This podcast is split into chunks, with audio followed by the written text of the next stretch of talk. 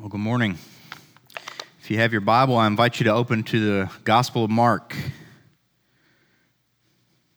We're going to take just uh, a, a one week break from Revelation, and we're going to look at the Gospel of Mark this morning.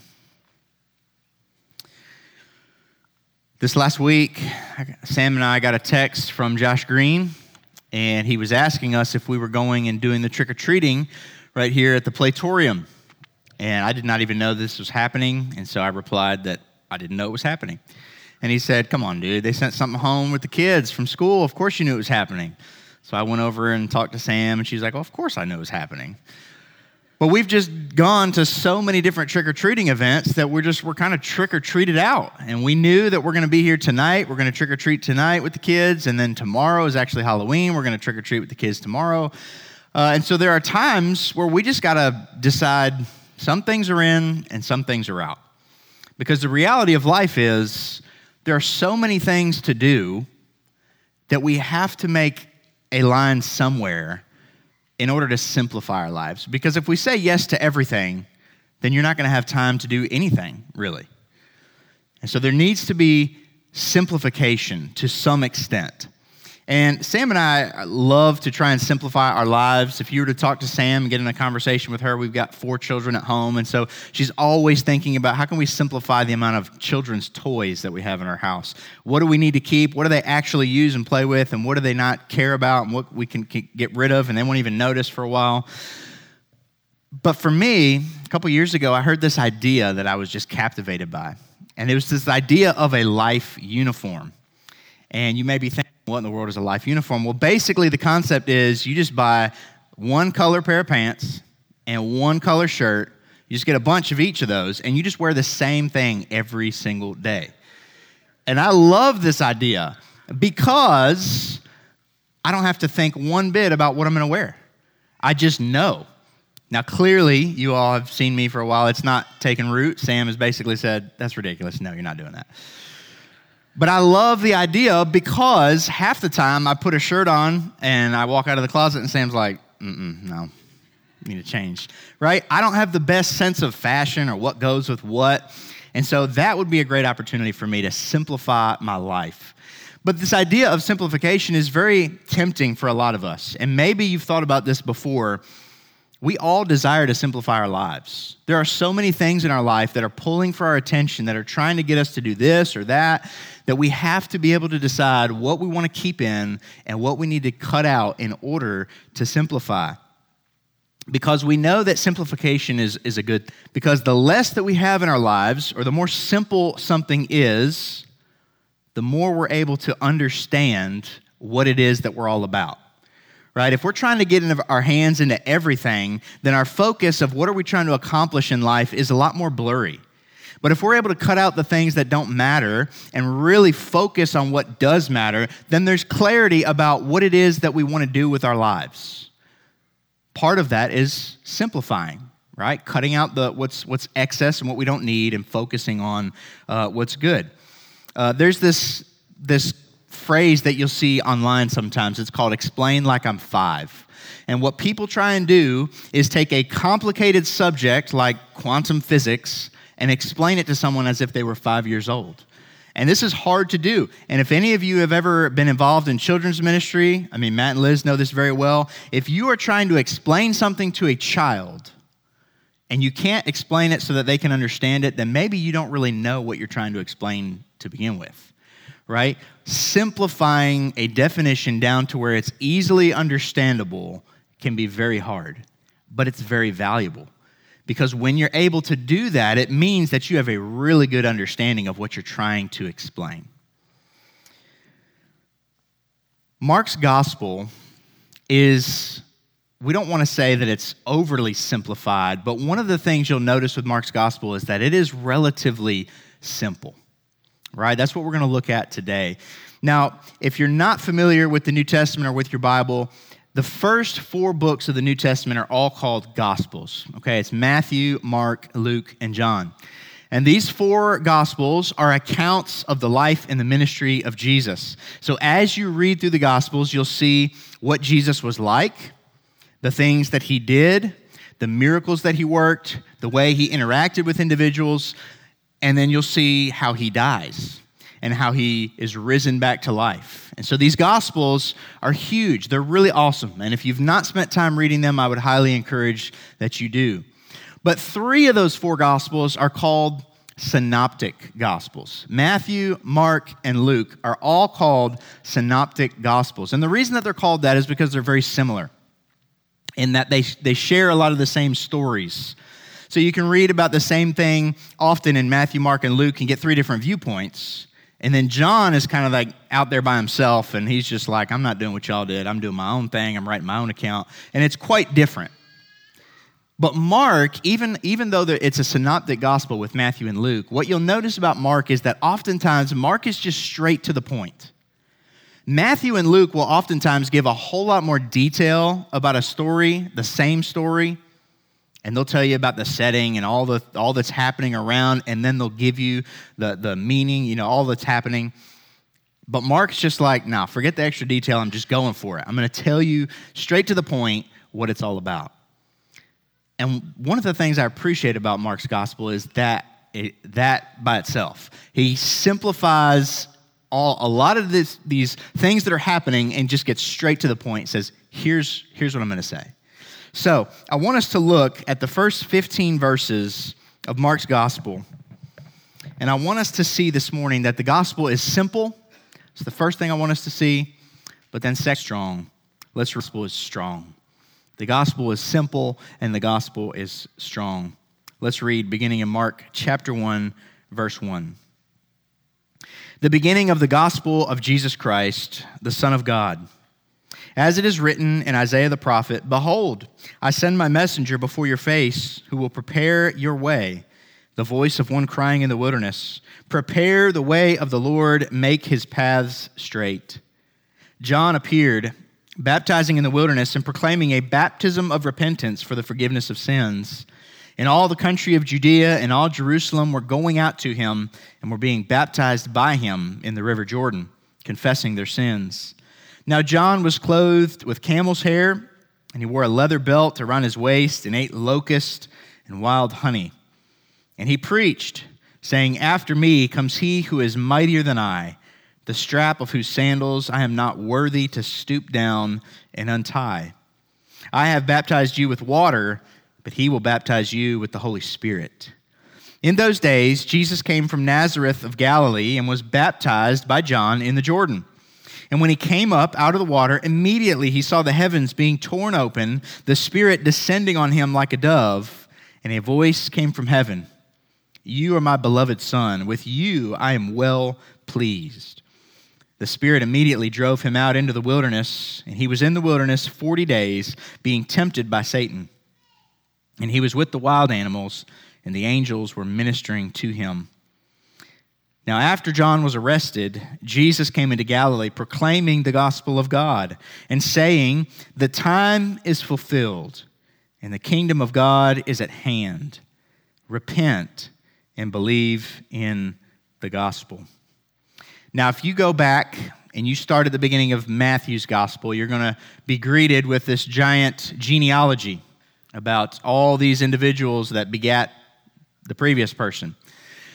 And he, even in Luke, if you go to Luke's gospel and you read the beginning of Luke's gospel, you're going to see that it starts way before John the Baptist and it starts way before the ministry of Jesus. And it goes into the birth narratives. And that's what we focus on at Christmas time. We always go to Matthew and to Luke and we look at those birth narratives because that's specific to Christmas and we love those things. But Mark doesn't bother with those things, he jumps straight I mean, literally, he just says the beginning of the gospel of Jesus Christ, the Son of God. And then he quotes the Old Testament, and boom, we're introduced to John the Baptist. And we're not really even introduced to him. We, he just says, John appeared, baptizing in the wilderness. So you see how Mark is somewhat simplistic, right? He's not interested in giving you all the details, right? You can find those elsewhere. He's just wanting to get straight to the point. But I want us to look very closely at these last two verses that I read Mark chapter 1, verse 14 and 15, because this is where we see the message that Jesus is preaching as he begins his ministry. It says, After John was arrested, Jesus came into Galilee proclaiming the gospel of God. Now, before we get into what he's actually proclaiming, we need to, we need to look at this word gospel. Because even before this, the very first verse of Mark, we are told that the beginning of the gospel of Jesus Christ. This word gospel means quite literally good news. So you, you watched the Christmas child video and you saw there was a girl, uh, I believe it was a girl running with that red flag and just said good news on it. I love that. That is what gospel literally means. And so, if we understand this verse 1, the beginning of the good news of Jesus Christ, the Son of God. Okay, gospel means good news. And so now we see in verse 14, Jesus comes into Galilee proclaiming the good news of God. The gospel is good news. All right, we're going to look at what it is that the gospel is here in just a minute. But first of all, you need to know that it's good news. And not only that it's good news, but it's good news from God and it's about Jesus, right? Jesus says, or Mark speaking about what Jesus was saying, proclaiming the gospel of God. All right, this is not just a random gospel that Jesus made up and, and is bringing to the people. This is a gospel message. This is good gospel from God Himself. And as verse 1 points out, it is the gospel of Jesus Christ. It is all about Jesus Christ. So when we talk about the gospel, you probably hear that term thrown around a lot. We're talking about good news. And the good news comes from God, and it's about Jesus. But now we see what he's saying in verse 15. And here's what Jesus says The time is fulfilled, and the kingdom of God is at hand. Repent and believe in the gospel. The message of Jesus, according to Mark's gospel here, is to repent and to believe in the good news. Repent and believe. Now, if you've spent any amount of time around church, you've probably heard the word gospel a lot. You've probably heard the word repent a lot. At least, hopefully, you have. Because repent is one of the key key parts of the message that Jesus comes preaching. He comes into Galilee, and what he's saying or what he's preaching or proclaiming is repent and believe. Now, this idea of repentance is not a new idea. Okay, the need for repentance is not a new idea. This word repentance literally means to change one's mind. Okay, we often talk about it as to change the way that you're going, right? That's one way to understand it. But the word literally means a change of mind. Okay, so when you had in your mind, right, that Saturday was going to be all about sitting on the couch watching college football, and then you remembered, oh, I'm supposed to work today, then you need to have a change of mind. You need to change your focus from sitting on the couch doing nothing, eating potato chips and watching football all day, to now getting your work clothes on and getting out the door and getting to your job and, and fulfilling your responsibilities, right? That is a change of mind. You're having to shift your focus from one thing that you wanted to do to another thing that you need to do. And this idea of repentance is very similar to believing something, change of mind. We are changing from believing one thing to believing something different. But this is not the first time that we see it. Uh, we have been preaching through each book of the Bible on Sunday evenings. And so if you've been here for that, you've probably heard some. Maybe you've been able to, to listen to some online. Uh, but we started in Genesis. We preached one sermon on Genesis, one sermon on Exodus, all the way up. And just this last Sunday, uh, we did Jeremiah. And it, I, I was the one who preached Jeremiah, so obviously Jeremiah is fresh on my mind. But this message of repentance is found all the way back in the Old Testament. And I want you to listen to what, um, what God says through Jeremiah the prophet. Okay, so Jeremiah is coming to God's people, the Israelites, and here's what he says. This is Jeremiah chapter 4. He says, If you return, O Israel, declares the Lord, to me you should return. And if you remove your detestable things from my presence and do not waver, and if you swear, saying, As the Lord lives, in truth, in justice, and in righteousness, then nations shall bless themselves in him, and in him shall they glory. So Jesus, God is confronting his people, and he's saying, If you return, okay, so what he's saying there is that you've gone one way, and you need to turn and go a different way. He says, If you turn or return, O Israel, to me you should return. Right? He's giving them an explicit of you shouldn't just turn to just something different. You need to return to me. So it's this changing of mind from the way you were going and the things that you were thinking, you need to shift those and get those focused back on me. He says he then says, "And if you remove your detestable things from my presence." It's this idea that these were the things that they were pursuing after. These are the things that they wanted, that they desired. And he's saying, you know, you need to remove those and return your focus onto me. So he doesn't use the word repent all the way back here in Jeremiah, and there's lots of other examples in the book of Jeremiah. But another example that you may be familiar with is the Old Testament prophet Jonah. I think most all of us have heard of Jonah. He's the one who was swallowed by the great fish and then spit out three days later, and God speaks to him a second time. Well, I want you to see what God says to him. So this is from Jonah chapter 1. God calls out to Jonah and he said, Go to Nineveh, that great city, and call out against it, for their evil has come up before me. So again, he does not use the word repent or that phrase repentance, but he says that he wants to go to Nineveh and to call out against it because their evil has come up before me. And we know that Jonah disobeyed. He did not do. He tried to go to Tarshish uh, and go as far away from Nineveh as he could. But then again in chapter 3, we see that the word of the Lord came to Jonah a second time. And he said, Arise, go to Nineveh and call out against it the message that I tell you. Now, he doesn't specifically say repent, but he says you're going to call out against it. But then notice the king's response. This comes in Jonah chapter 3, verse 8. The king putting out a decree after they've heard the message that Jonah proclaimed says, Let everyone turn from his evil way and from the violence that is in his hands. See, the king understands what the fundamental message of Jonah was it was to repent, it was to turn from the evil that they were doing and to turn now to the Lord.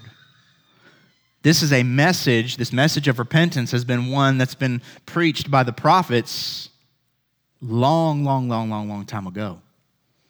And so this is not a new message that Jesus is now bringing to the people. He's just simply stating what the prophets have been stating for hundreds and thousands of years.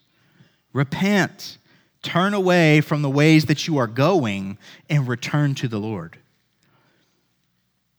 Now, I said that our two points this morning is that the gospel is quite literally, right? It's simple in the fact that what we see Jesus preaching is quite literally a very basic message. There's two parts.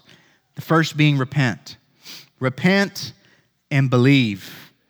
Now, we also notice that before Jesus comes on the scene right here, back up in verse 4, we've got John the Baptist.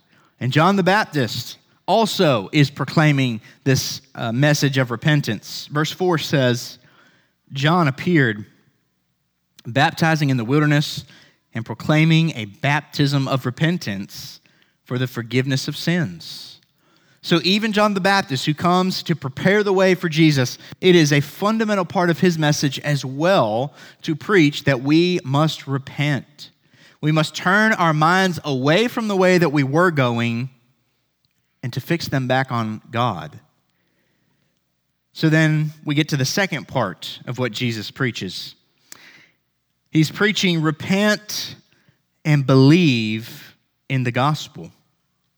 You see, when we are confronted with this idea of repentance, we have to ask the question well, if repentance is a changing of our mind, what are we changing our mind about? Well, first and foremost, we're changing our mind about sin.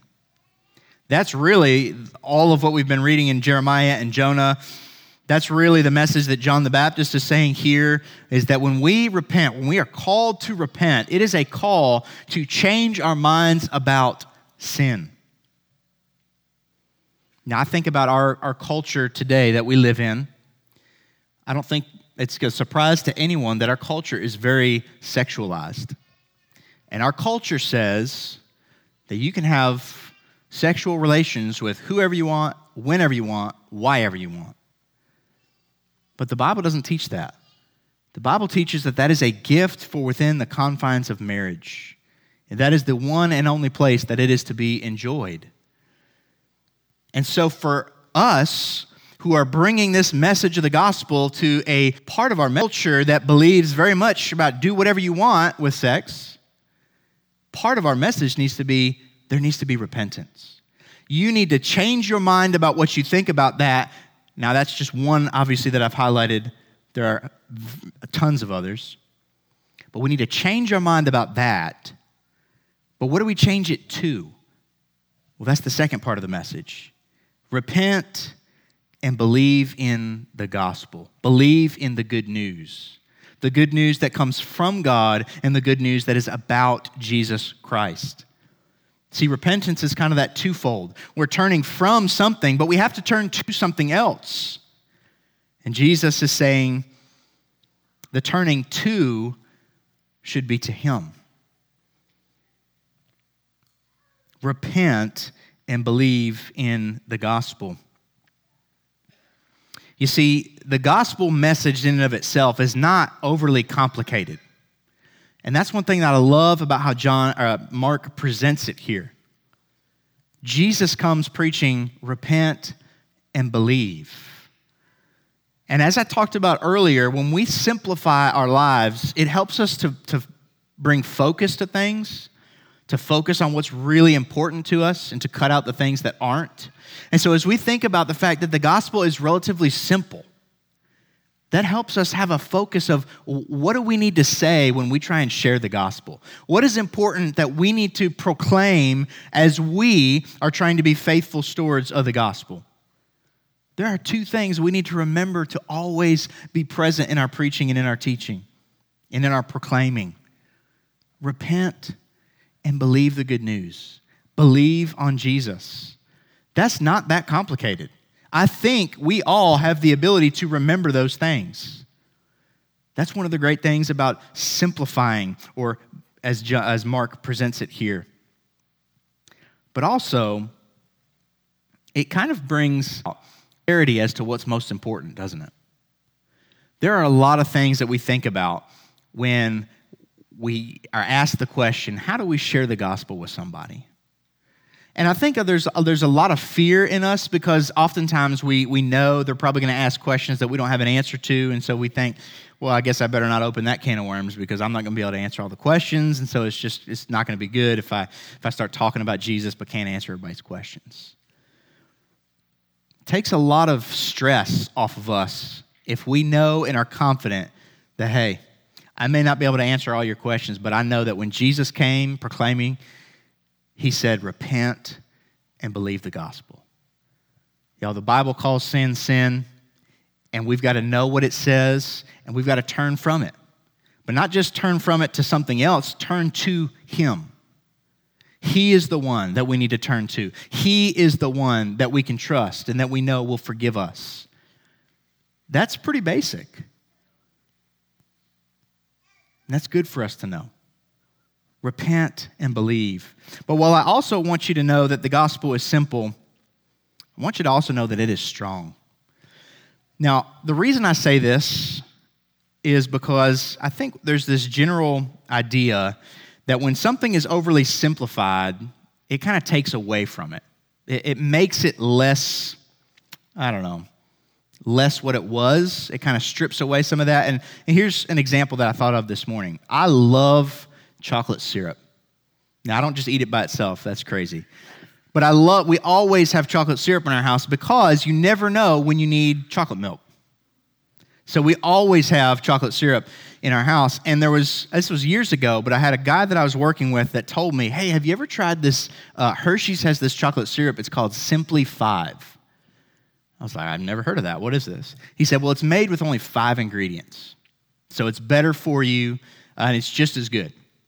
So, of course, I went and, got some, and it was to get healthy. For, like, I can totally tell they left out all the good ingredients. You know, they're trying to make it healthy for you, and I get that, but it's not the same thing. It's terrible, right? So when I think, okay, they simplified it and made it a whole lot worse, right? I don't want us to think about that when we think about the gospel, right? When we think about simplifying the gospel, because when we talk about the gospel, there's a whole lot that can be said. We could talk for hours.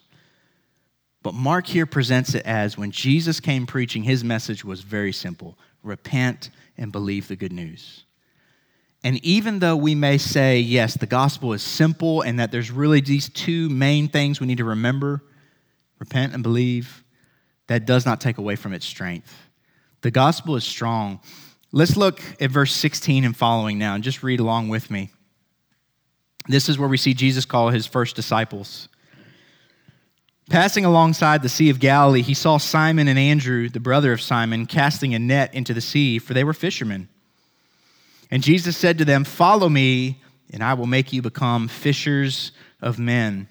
And immediately they left their nets and they followed him. And going on a little further, he saw James, the son of Zebedee, and John, his brother, who were in their boat mending the nets. And immediately he called them, and they left their father Zebedee in the boat with the hired servants and they followed him. Now, you may read that and think, I don't think anything that's special about that. They just left what they were doing and they followed Jesus. But this was all that they had ever known. This was their way of life. This is how they provided for themselves. This is how they ate. This is how they made money.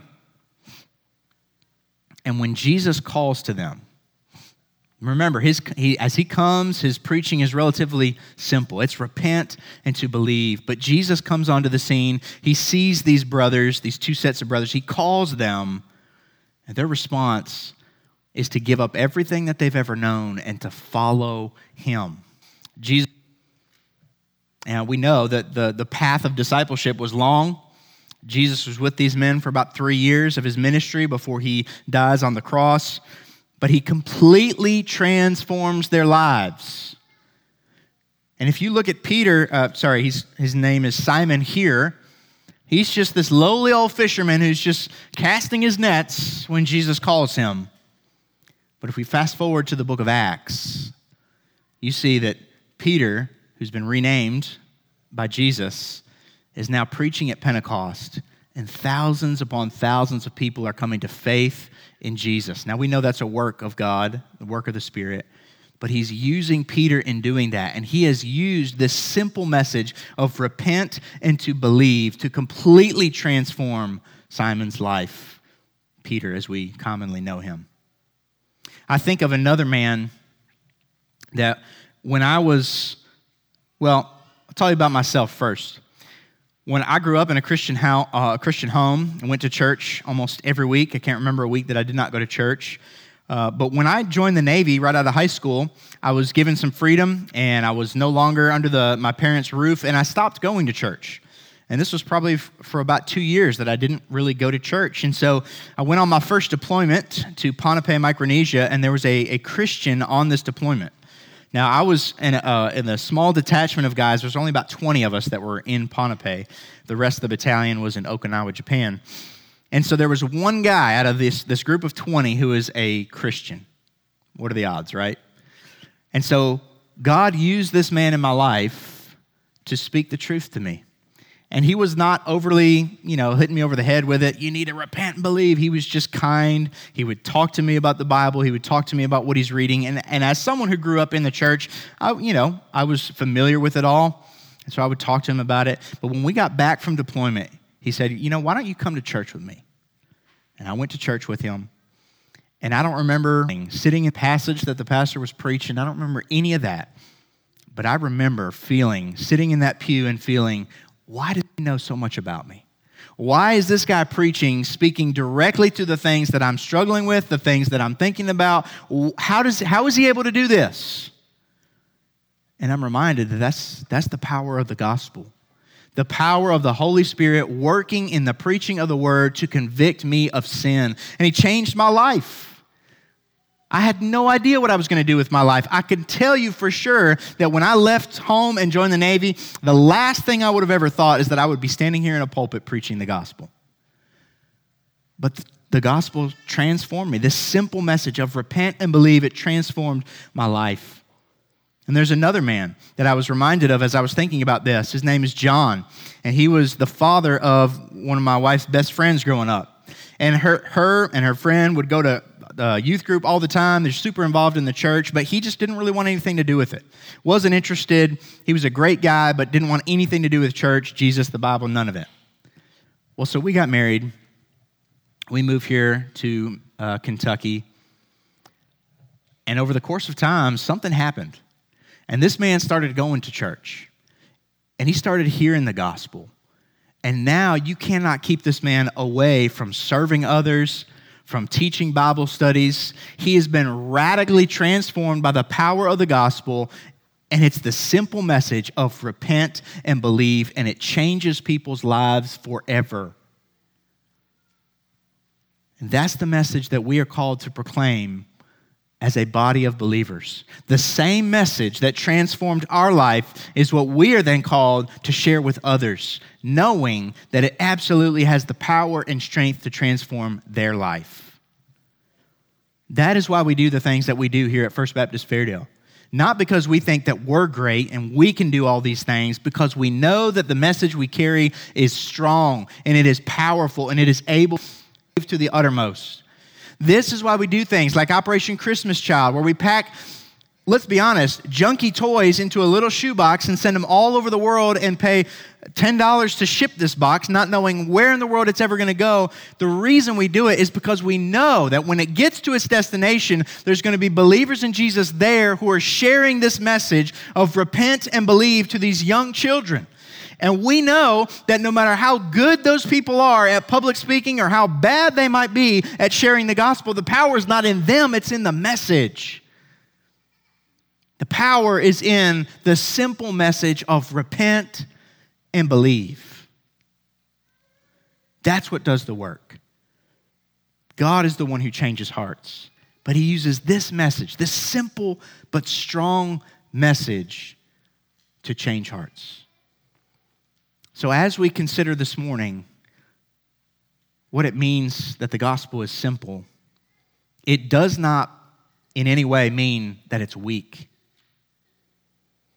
Don't think that because the gospel is a simple message that it's weak or lame.